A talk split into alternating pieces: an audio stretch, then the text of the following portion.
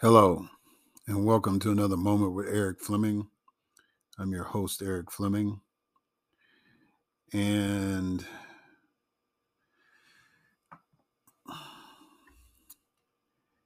I guess this podcast is can be viewed as coming from a dark place. And I say that because a lot of us in the black community are still angry and we still feel disrespected. Even though we just had an election and you know some some dynamics have happened, I think people need to understand why certain things happened in those elections. Now,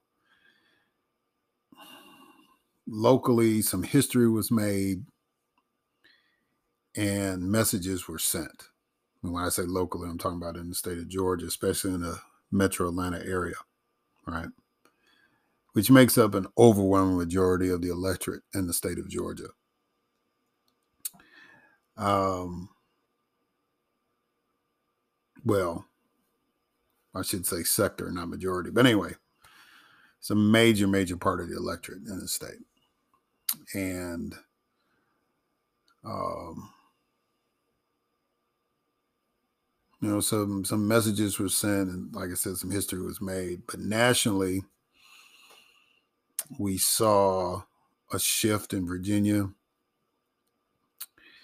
And we almost saw a shift in the governor's mansion in new jersey right?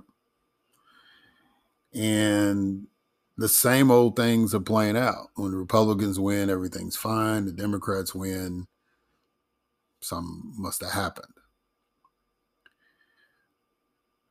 So I think that there are two groups in America that are misreading Black people and misreading America as a whole.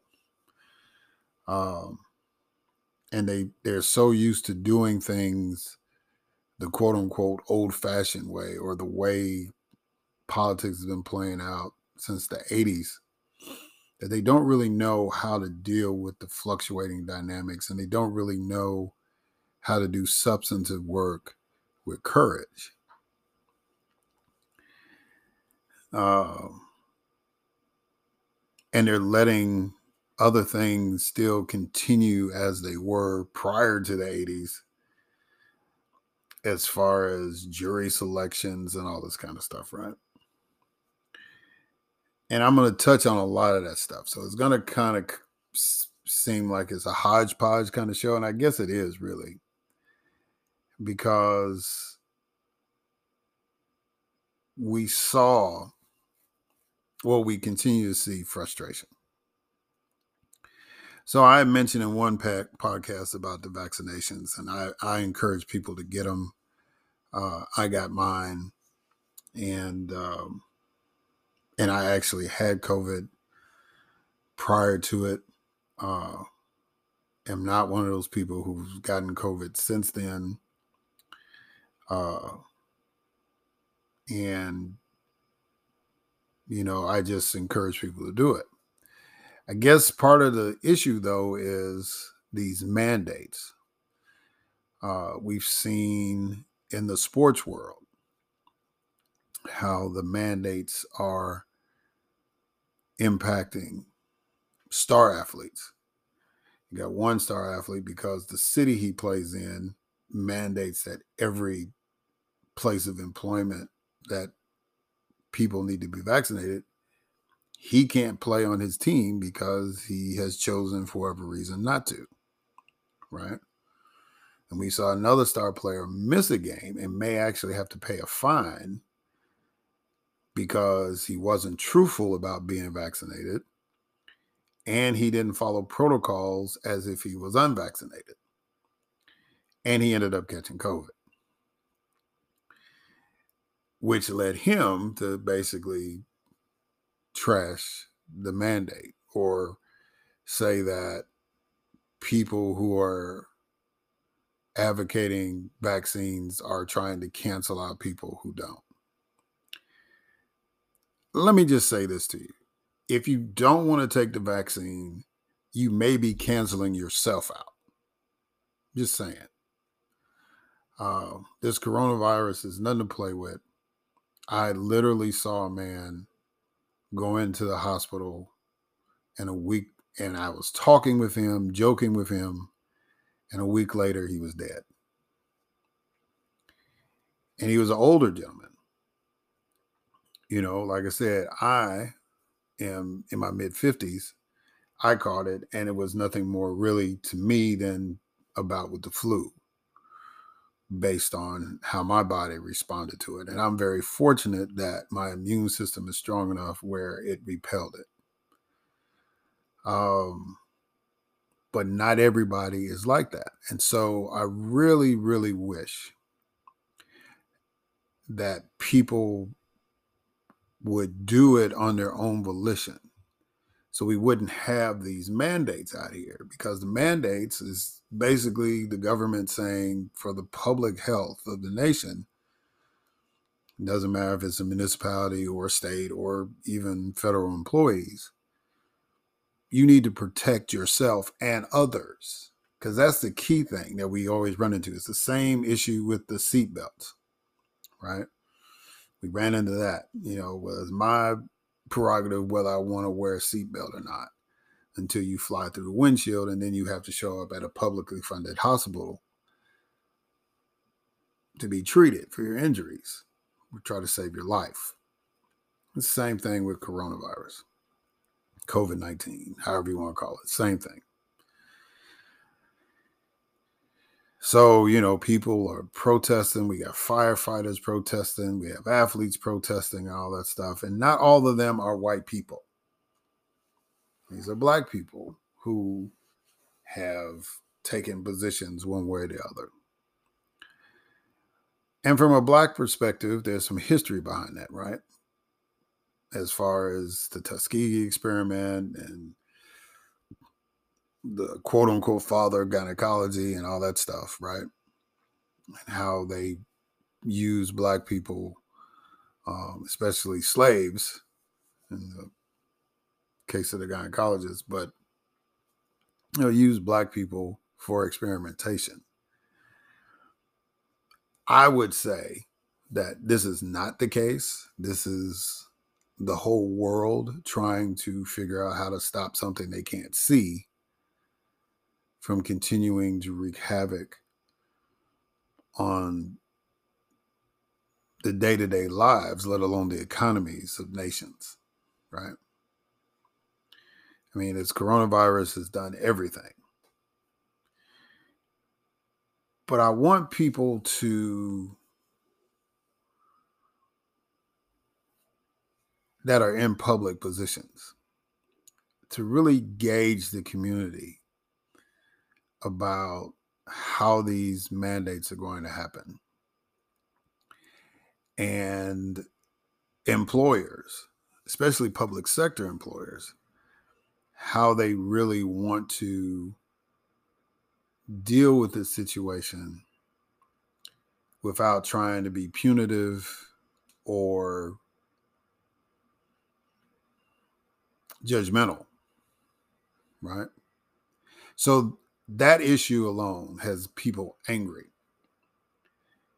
And kind of the theme of what I want to say to folks is that we got to stop fueling anger in the public sector because it's it's going to be a cross, right? I mean, let's look at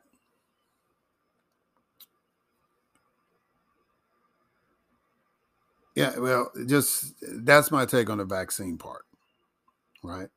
About the anger. I think people need to not be so angry about it. I understand they're dealing with people's livelihoods and all that.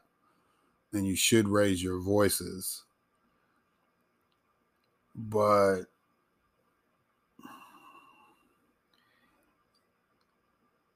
if if if if people who are putting these vaccines mandates out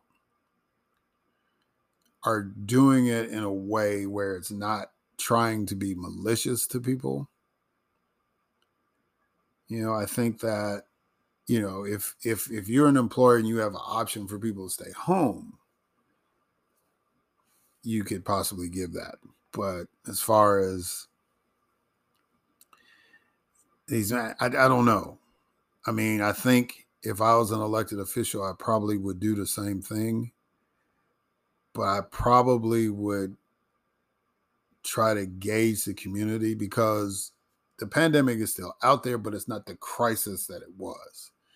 So I think you have time to really kind of feel what's going on, understand the dynamics of the community that you're representing or leading, and then try to come up with a way to manage that. Um, you can set deadlines, you can work with waivers, whatever the case may be.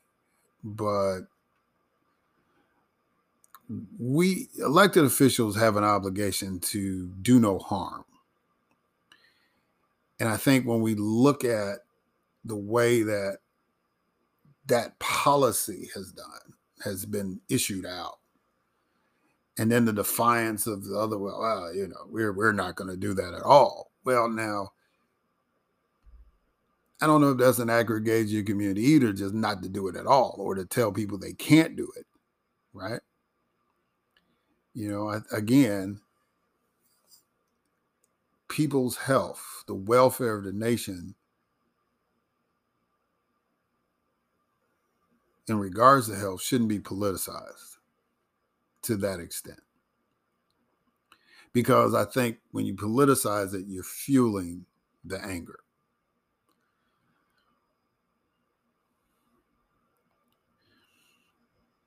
And then switching over to another subject, we're in Brunswick, Georgia right now. We're the only network covering this trial, Ahmaud Arbery's trial, the trial of his uh, accusers. I mean, his his murderers. I'm sorry,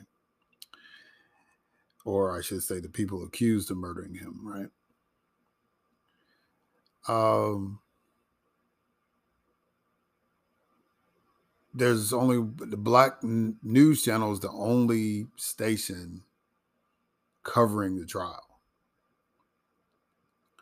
Now, granted, it's important for black people to see justice done, but just like the George Floyd case, this is a unique situation because with the George Floyd Derek Chauvin case, Derek Chauvin was a police officer, right? And that was dealing with the brutality of police officers in performing their jobs. And that that excessive violence is not necessarily needed to make our community safe, especially African American communities and the citizens. But this Ahmaud Arbery case is a different animal because these were private citizens who took it upon themselves to use a law to quote unquote make a citizen's arrest and a person who we will never know if they were innocent or guilty of what they were accusing them of was murdered unarmed. They say it was self defense, and they're using the same strategy like with George Zimmerman that a black man with two fists is more dangerous than a white man with a gun. Right? And so we're going through this. Now, the biggest controversy that has happened so far is the makeup of the jury. Now, they moved it to Glynn County, which is basically on the coast of Georgia. And in the town of Brunswick, as I mentioned, Brunswick has a population percentage wise about over 50% black. Say around 55 at least percent black, 33% white. But the jury makeup is 11 whites and one black on the jury for this particular case. Now, we can get into a debate about whether this is a jury of peers or not, since the accused are white men. But the victim was black. and there should be some voices in the room. But, you know, the jury selection process is what it is, but it gets back to a whole nother topic, which is registered voters. Now, Georgia is kind of unique in a lot of states, is that uh, the overwhelming majority of the citizens of Georgia are registered to vote. It's one of the highest registration rates in the nation. So the jury pool should not have been a problem as in other states, right? Because they picked the jury based on who's registered to vote. And then, you know, you go through the process of disqualifying yourself, and then you go through the process of the, the attorneys on both sides selecting the jury. But somehow the prosecutors and the defense agreed that 11 whites and one black was fair in this case. I hope the prosecution is that confident in their evidence, which they should be, in their due diligence, that that makeup would still lead to a guilty conviction. And maybe that's the point they're trying to make that even though it was white men who killed a black man in broad daylight, that 11 white people will see that as an injustice. And it's not necessarily a given that the black person will agree because you got to have all 12, right? It's not a given that the black person is going to say, oh, yeah, well, yeah, he did, they did it. But considering the amount of publicity that this case did get originally, be hard pressed if the evidence presents itself for somebody to say, well, there's some doubt on that. Right? So people are angry. And, but it's an anger that you have to subdue because you have to trust a system that really has not earned our trust. Right? As you see, as I keep talking about things that are making us angry and issues that are coming before us, right? That it's really, really complex. It's not really simple. It's not simple to have six blacks and six whites on a jury. It's not that simple um, it's not simple to determine whether a mandate should be placed on vaccines for the public health benefit of a community. But the responses is what really concerns me about it. And I guess in the second half, we'll talk about where I think that comes from. And people will agree, disagree, whatever. But I wanted to throw that news item out there. And then finally, the other news item I wanted to talk about was the infrastructure bill. So it passed. $1.2 trillion. If you're a conservative, you're freaking out. If you're a liberal, you're kind of celebrating. You're a Democrat, we got something passed. There's a sigh relief there. And the Republicans are like, well, we had Manchin and Sinema do the best they could and watered her down as much as we could. And here we are. Right? members of the squad, as we refer to them, all voted against it. Uh, for those who are not familiar, there are several mem- female members of the U.S. House of Representatives who were dubbed a squad because they're all pretty much of the same political ideology. They're all women of color. And uh, of course, they're Democrats. I say, of course, because it was the conservatives, the Republicans that gave them the label and they embraced it. And they all voted against it. They voted against the infrastructure bill. That will help in their communities. But their issue wasn't the bill itself, it was what wasn't in the bill, which was the $1.8 trillion for the Build Back Better legislation that would have done a lot to help families and underserved communities. Everything from making sure that people could go back to work um, after the pandemic, uh, child care, you know, programs to deal with crime prevention, all these kind of things that really would have, which when Biden first put it out, said infrastructure is not just roads and bridges, it's people too. And he tried to sell it, and needless to say, we had pushback. And it was because people were not only angry at certain things, but they were scared of doing something that big and that great. They didn't have the political courage to push forward. And you only get one shot once you get elected to Congress to make a difference. Because once you're out, you're out. And you only get one shot being an elected official. Because once you're out, you're out.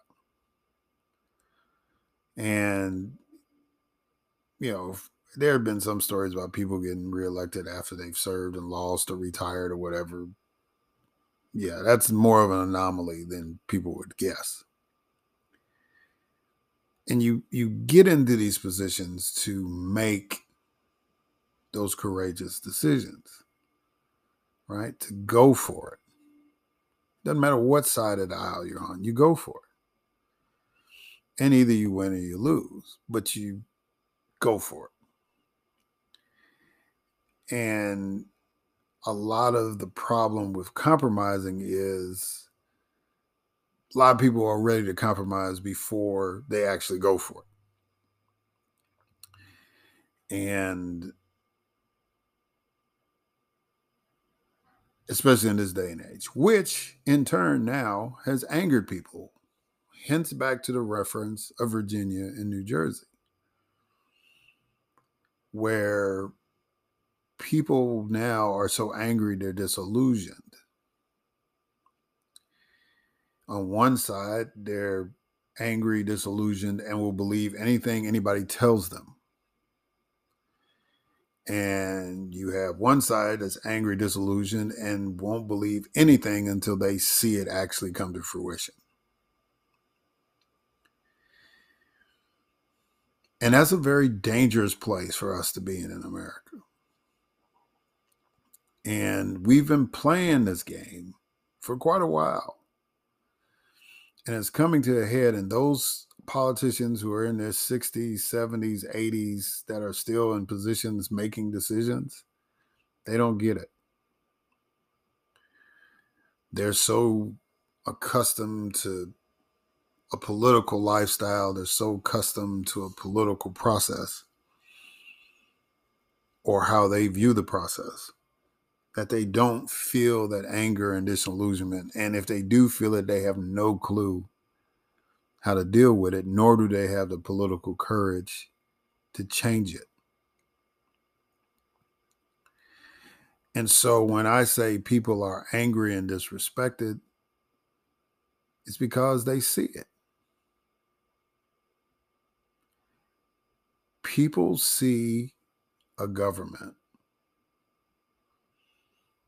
whether it's at the local level or nationally, that they feel doesn't really care about them.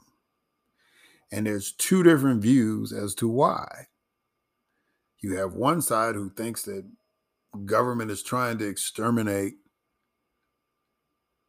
the white race. And that's that seems pretty extreme, but they believe that. Hence the way that they politic. Then you have another side who doesn't necessarily thinks that they're going to be exterminated, but they still feel second class. And then we're talking about black folks. Now you throw in Latino voters, you throw in Asian voters, you throw in voters based on their sexuality. And you got a hodgepodge of mad. But what really is kind of infuriating African Americans is that they see the government responding to Latinos. They see the government responding to Asians, but they don't really feel that they're responding to us. And if they do, it's an incredible backlash. Hence, Secretary of Transportation Buttigieg saying that part of the infrastructure package is to try to rectify wrongs in the infrastructure system that was based on racism. I don't know.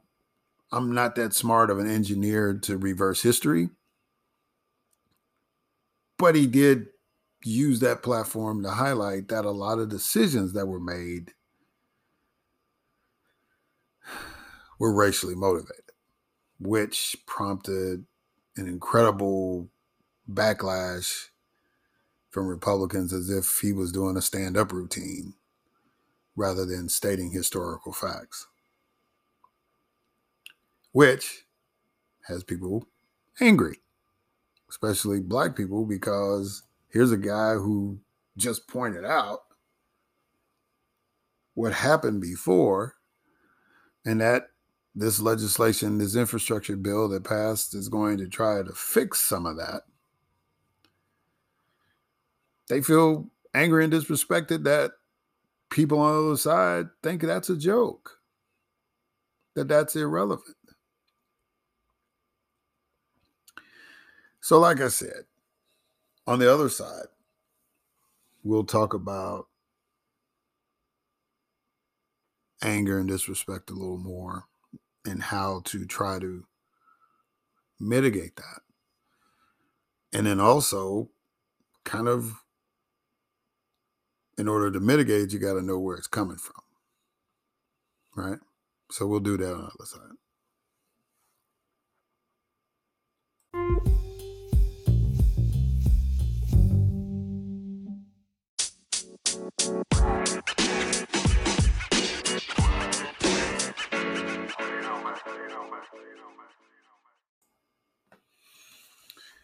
And so we're back. And I wanted to touch on this subject again because the whole premise of my podcast is to bring an African American perspective to this with the advantage of somebody who actually had to govern or had the privilege of making policy decisions, right? So, you know, me being a person involved in the electoral process, I think that in order to address the concerns of Black people like me and other Black people, is that we really need to respect why we are angry and why we feel disrespected. And so that last little tidbit I brought about people laughing at Secretary Buttigieg for bringing up historical facts about bridges being built so people wouldn't have access. And I guess that was a thing back in the 30s where black kids and Puerto Rican kids would go on field trips to the beach and they made it so that access to the beaches, especially in Long Island, were limited. You couldn't take a bus. Now, I guess you could get several vans But in the 1930s, vans weren't really an item. So, henceforth, buses. Now, people have circumnavigated it since then, have generations of figuring out alternate routes, and they still go. But there was a thought process behind trying to minimize access. There was a thought process in building the Dan Ryan Expressway in Chicago where they built it. Uh, they didn't go west, they went east and divided up black communities. The interstate system in Miami basically literally almost destroyed a neighborhood, right? In Houston, you can see the interstate over a black church, literally built over a black church, right? So it's like to laugh at that is disrespectful. And I think if people on the other side want to get more than 10% of the black vote, they've got to stop disrespecting black people. They've got to stop disrespecting black history. When you say, I don't want to teach critical race theory, great. Don't go to that law school that teaches it. They're not going to teach it at the elementary school where your child goes to whether a law says or not, they're not going to teach that. They're not going to teach critical race theory even at the high school your child goes to. Maybe not even at the public college. But if they go to law school, they can take that class if they choose to. It's not required in the curriculum. But if you're an African American who's trying to practice law in the United States, you might want to have that historical background to look at all those laws that you've studied and all those techniques and figure how they were applied to minimize your opportunities as a citizen, let alone as becoming a lawyer. You might well learn that.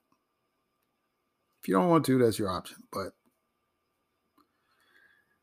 I'm about understanding why institutions are set up the way they are why traditions and communities are what they are, why makeups of communities are what they are, and there's usually a historical foundation behind it. And so for politicians in the 21st century, if you want to mitigate anger in the black community, then you need to change your perspective about the history of African Americans in this country. You cannot be afraid of it. You cannot deny it. You can't whitewash it away. You have to accept it, build from the mistakes, and go forward. If you choose to continue this path, then you are going to continue to get the results, right? And they say that if you keep doing the same thing over and over again and getting the same results, that's a form of insanity. That's how they define it. Right? So it's a crazy proposition to think that you're going to pull more in if you continue to disrespect the heritage they come from and the struggle that they've endured since 1619.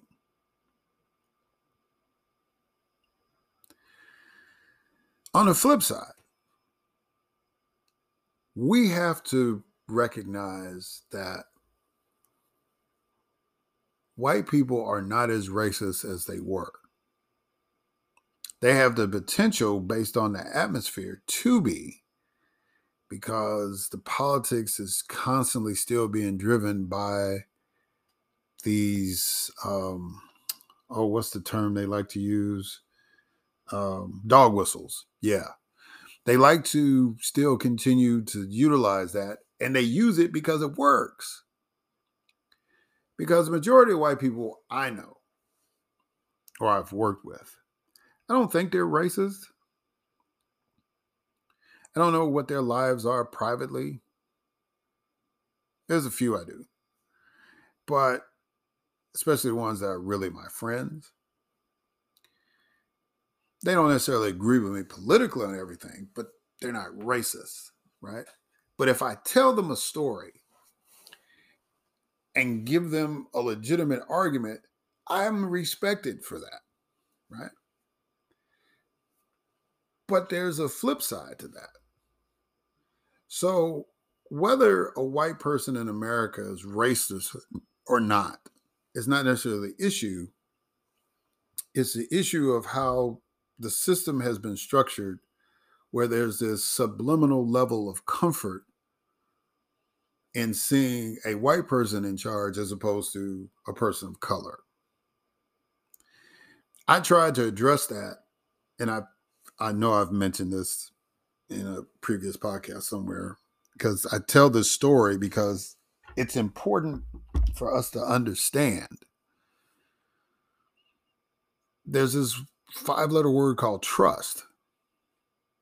And that's where that subliminal comfort comes in, right? I asked the question, it was, was after I had lost the Senate race in 2008. And I was asked to participate in a forum to try to figure out why that happened. Why that America voted for a black president, but Mississippi didn't, right? And, you know, whatever. And I was caught up in that because I was running for U.S. Senate at the time. So I asked the question. It was a mixed crowd. I mean, really, really a mixed crowd of blacks and whites at a at a university. And I asked the question, how many of you in the audience have a black person that you deal with as far as managing your money? There was about 250 people in the audience. Out of that 250, two people raised their hand, and only one of them was black.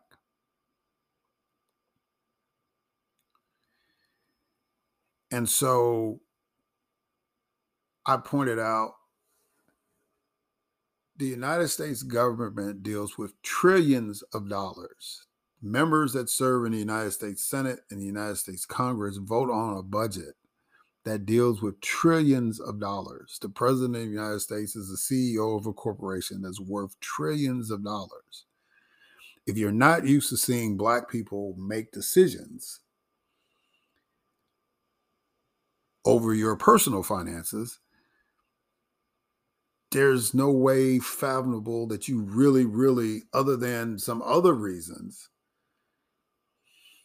that are more core racial reasons, why you could see a black person managing trillions of dollars or making decisions of trillions of dollars. There are some communities where, yeah, because we interact with each other all the time, and if the majority of the electorate is black, they're going to have to send up somebody black to represent them. But in most cases, the majority of electorates in certain districts are white. And when you're talking about nationwide, over 11, you know, it's over 50%. For the first time, it's under 60, but it's over 50% white. And so most people who deal with their interactions, it's like you barely see a person of color acting as a broker in commercials, let alone actual people that you deal with, right? If you live in more urban areas, you're more likely to see it. But Kansas, North Dakota, no. Mississippi, even outside of Jackson, not really. And so if you're not used to seeing people, if you're not around people, that's why you can't get a black person elected treasurer or a black person elected comptroller, let alone a governor or a member of Congress or Senate, right? Or president. It's a very real thing that we have to understand historically white people in America have been in charge. And the iconic figures in American political history have been white people. As we learn more about history in periods like Reconstruction and the truth about how the Articles of the Confederation set up an office where the majority of those people that sat in that office during that period of time were African Americans, free free Africans. It was you you still had that mind. I mean, it's like when you look at Mount Rushmore, those are four white men. So if your whole life you have seen people that look like you in charge all the time, it's a shock to the system when somebody that does not look like you emerges. For a lot of people, it was a feel good moment to be able to say, I voted for a black man to be president. And there are people who, after those eight years, feel like, man, he was a pretty decent guy. He did what he was supposed to do. He managed us out of a crisis, which people tend to forget that when President Obama inherited the presidency, America was in a recession, a bad one. Gas was $5 a gallon.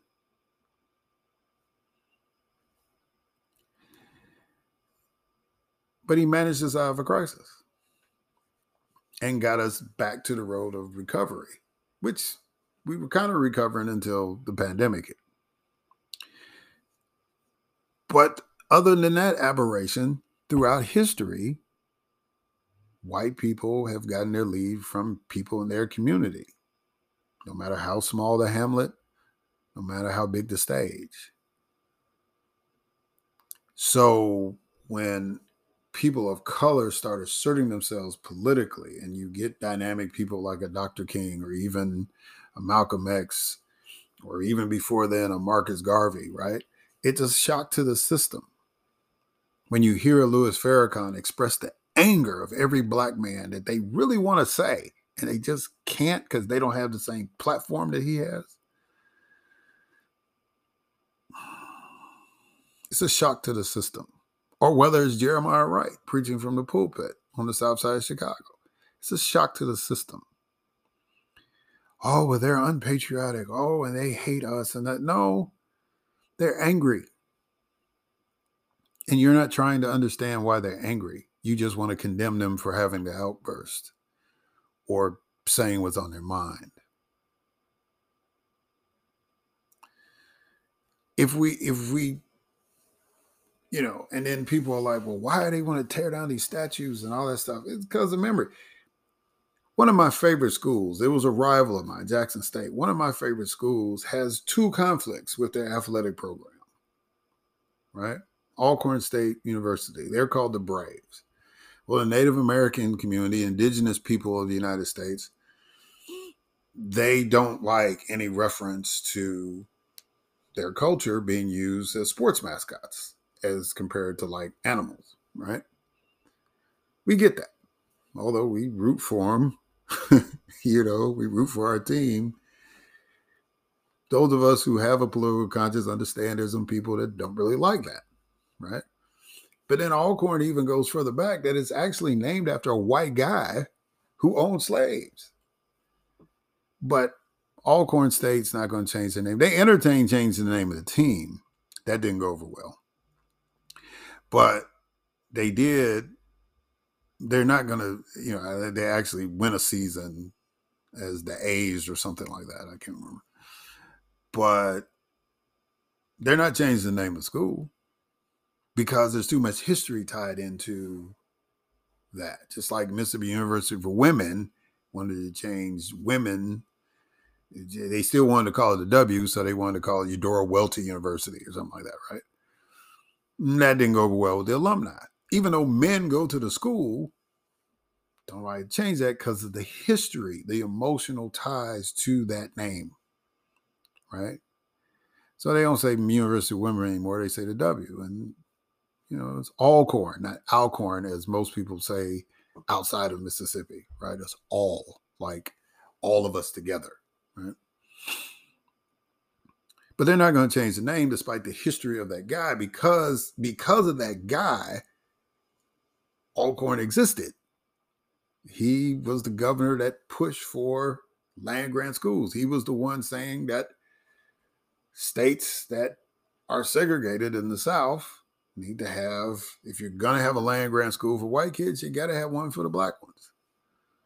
That guy who owned slaves, who still pushed segregation, but he said they need public universities just like the white kids. Hence the name, right? But you're not going to get anybody from Alcorn to change the name of the school based on the history. There's no statues of him on the campus. I mean, the school's named after him. Don't really need a statue for him, but you get where I'm coming from. It's it's like it's it's.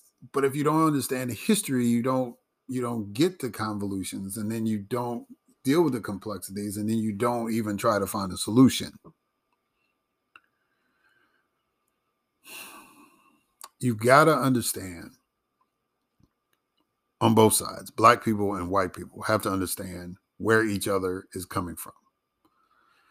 For those who are militant on both sides, they are who they are.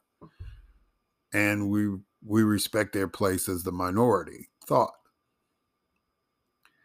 But for the majority of us who will intermingle with each other at some point, whether it's at a concert or at a football game or wherever, at work, we've got to learn how to start communicating and understanding each other a lot better.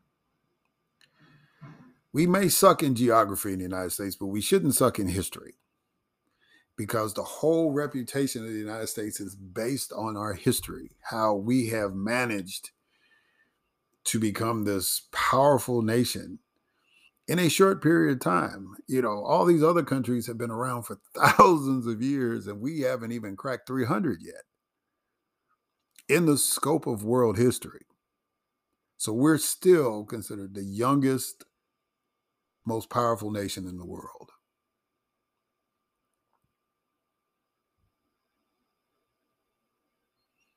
And yet, we seem to have this aversion of not wanting to pay attention or not respecting each other's history and culture and dynamics. There's a reason why certain things happen the way they happen. And history is your clues. You can find out why that particular town said every black person had to get out by sundown, and another town said you could stay all night. There's history behind that. There's history behind why Memphis and Atlanta seem and New Orleans seem to do better than Jackson or even Birmingham to a degree as far as growth. And it had to do with how they dealt with segregation how strong they enforced the law, how crazy it got or it didn't get. Right? Atlanta is uh, considered a hotbed of civil rights, not just for the black people who lived and worked there and came from there. Well, there was some white people doing some work too. One of I forget the name of the publication now, but there was a major publication that dealt with changing the South from being segregated to this integrated, economically viable area. And they were still publishing that magazine well into the 90s. Core group of people. Very similar to the abolitionists back during the slavery era. So there's nuances that people need to understand.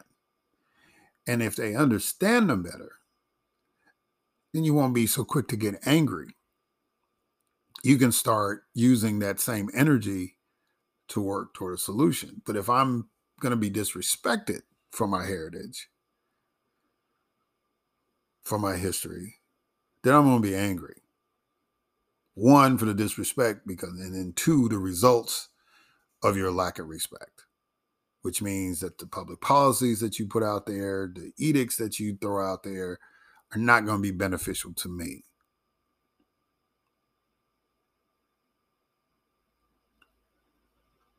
As a black person I really wish that would change. As I'm at a point in my life now where I have to deal with the fact that my time is growing shorter. I would like to see a realistic movement toward that. And I would like to try to contribute to it, whether it's the podcast or by some other means. I tried as an elected official. And although more of my radical agenda didn't get passed in the legislative process, it was brought up whatever I could think of, whatever ideas I could glean from others, I threw it out there because I felt there needed to be a discussion. Even if it was just a reporter saying, Why did you introduce that bill? Got it out there. And even explaining a simple bill, when you break down the history as to why, what was your thought process into doing that, people tend to respect it better than just reading the short title on a legislative calendar. It's all about gaining respect for one another. It's all about learning a little bit more about each other. When you learn about the Latino culture, when you learn about the Asian Pacific Islander culture, when you learn about the indigenous people culture, you feel their pain. And and then you look and say well how did that get them to a point where they are moving forward with it? I think the latino culture is struggling not as much as us but they're struggling. But other cultures and indigenous people definitely because we still have reservations right but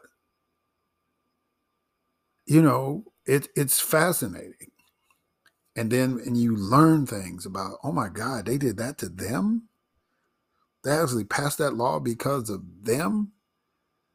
Then you realize that one, black people were not alone in this thing. Right? Anybody who wasn't white was a target. And then when you really study the history of the United States and you look at how certain white folks went after other white folks, right? If you were from Ireland, oh my goodness. If you were Italian, oh my goodness. What did you go through to get here? Right? Mindsets. Even how the Mormon church evolved, the Church of Latter day Saints, right? the persecution that white people put on those white folks because one man felt that he he talked to Jesus in person in Illinois. Right? If you understand power, power has to get its origin from somewhere. The kings of, of old day in, in Europe said God gave them that power, right? They had a reason. Power in the United States has developed because of history, because of certain things. I always talk about the Harvard Yale power base, right? How those two schools wanted to divide up the leadership of the nation. Yale was the conservative, Harvard was the liberal, and it was based on theology, let alone, and that emerged into politics.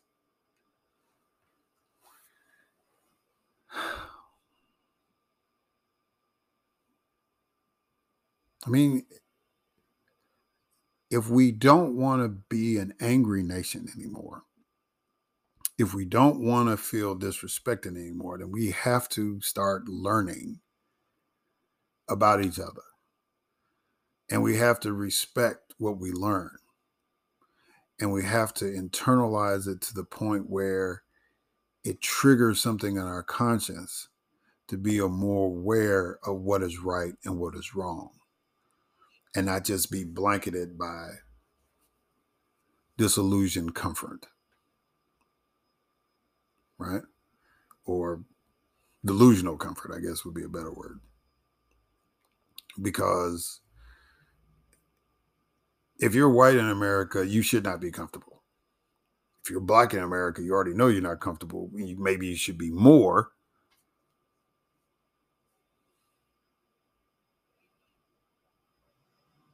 But you've got to understand each other's history to really become comfortable because the softest pillow any man can lay on is a clear conscience. And if you are given the facts, and if you are amenable to accepting the facts, and you can solve a problem based on the variables that you are given, right? This really could be the city on the hill. This country really could be a shining beacon to the world. And it won't come across as being hypocritical or come across as being nice marketing, but an actual, actual fact. And I believe in that. I, you know, every election gives me hope. When we talked about that last last podcast.